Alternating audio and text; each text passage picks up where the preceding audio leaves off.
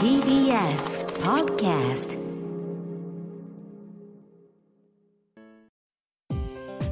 東京情報デザイン専門職大学プレゼンツ夢を追いかけて。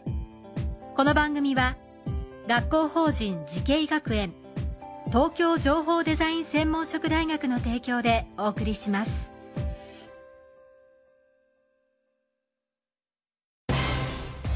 な未来あったらいいな。こんな世界できたらいいな。情報とデザインの新しい学びをクリエイト。才能と未来を共に育てる。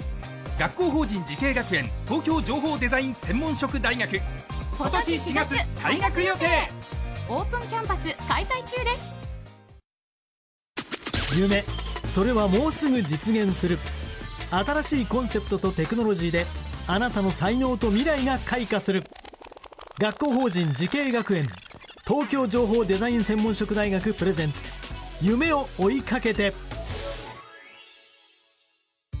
こんばんは。安藤博樹でございます。この番組は各界のトップ世界に誇るリーダーたちとともにこれからの時代を担う若者たちへ夢と希望をお届けします。今夜のお客様は日本カー・オブ・ザ・イヤーの選考委員もなさっています。モータージャーナリスト島下康久さんです。お願いします、はい、よろしくお願いします。島下です。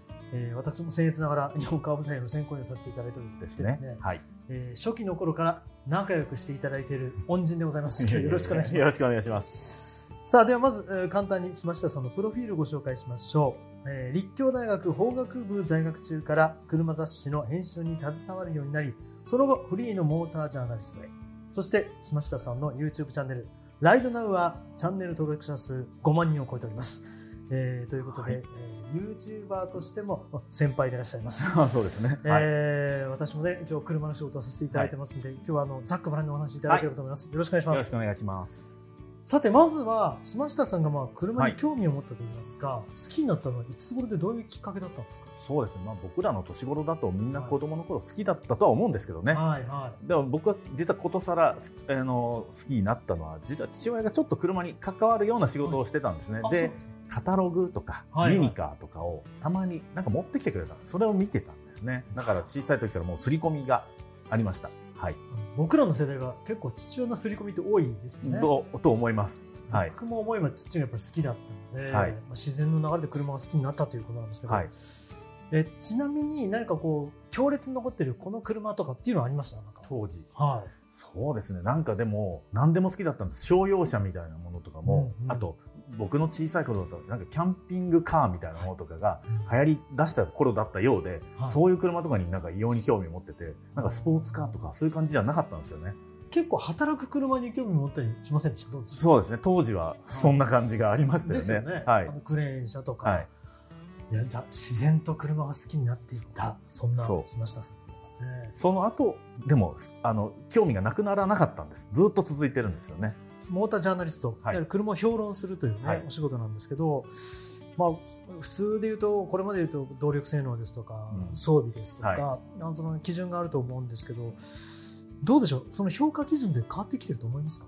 うん。ものとしてはね、まあ変わらないという面もあると思うんですけど、うん。ただ昔、例えば、まあじゃあ僕らが、そういうもう僕がそういう仕事をする前、1980年代とかの世界中の車がどんどん良くなってる時って多分、車のハードウェアが良くなればみんな幸せになったと思うんですよね。なんか性能が上がるとすごい快適に移動できてどんどん遠くに行けるようになったとか。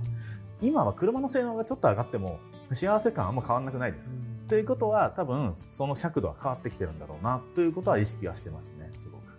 具体的に言うとどういうふうに変わってきてるんですか、うーんまあやっぱり例えば環境性能ってはい目に見えないじゃないですか。でもねまあ匂いは多少あるかもしれないですね排ガスとかのね。でもそういうものが良くないものに乗る気ってやっぱちょっとなくなってきますよね。自分の中でもね、そこに絶対思考が入ってくる。あとはそう世の中の、まあ、見慣れ方というかな、世の中がどんどん変わってきてる中での、こういう車買うのってどうなんだろうなっていうのが、昔よりかもなんかこう、意識されるようになったかなという気はしてますね。なんか昔はねもうイケイケでこう何ていうか考えなく デザインが良くてうんっていうのは乗ってる人はなんか憧れるみたいなところありましたけど、はい逆に今ねあんまりこう燃費も良くなくてうるさい車に乗ってると眉を潜められるみたいなこそうなんかねそういうのもあるじゃないですか。とは増えてきましたもんね。そう。まあ、だけど好きなら乗る。でももちろんいいし、うん。やっぱそういうの嫌だなとか、まあ、もうそういうふうになってきてると思うんですよね、うん。とにかく自分の好きなものっていうよりかはこう社会の中での車ってことが、まあ、自分の中での、えー、と評価の基準としては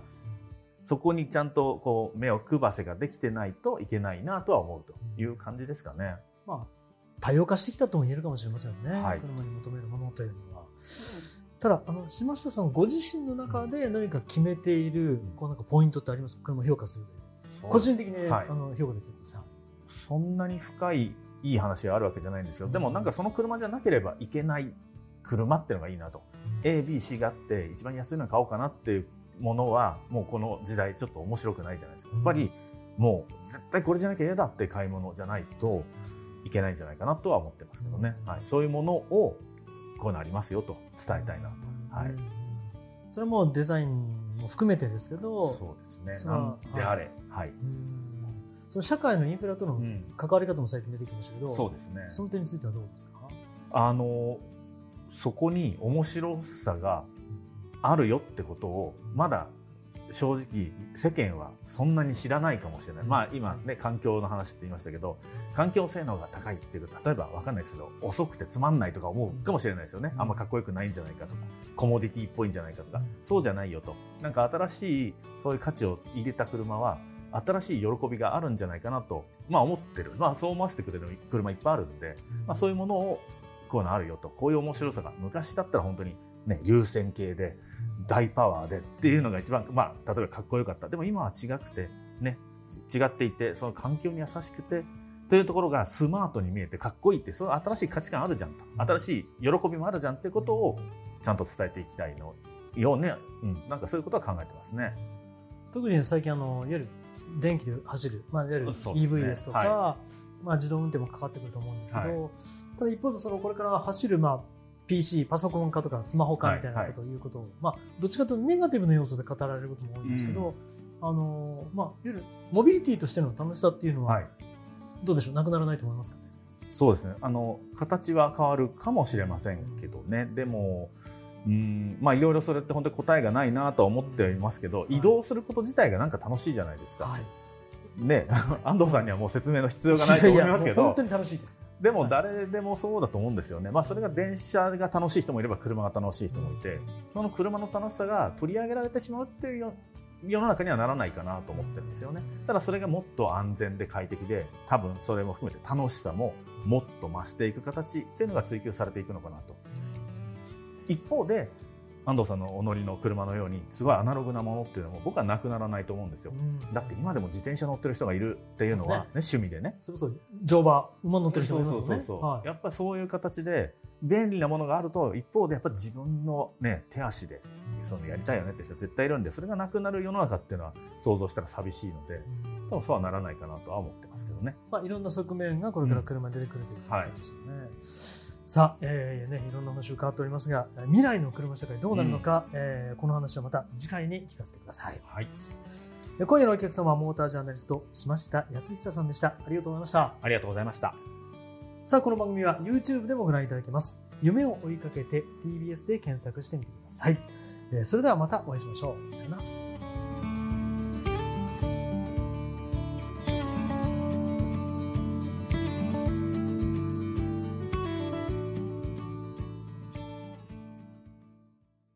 情報工学と人工知能。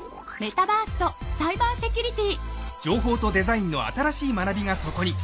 時代の即戦力を育てる。学校法人慈恵学園。東京情報デザイン専門職大学。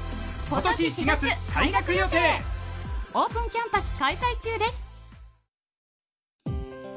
東京情報デザイン専門職大学プレゼンツ。夢を追いかけて。この番組は学校法人慈恵学園東京情報デザイン専門職大学の提供でお送りしました。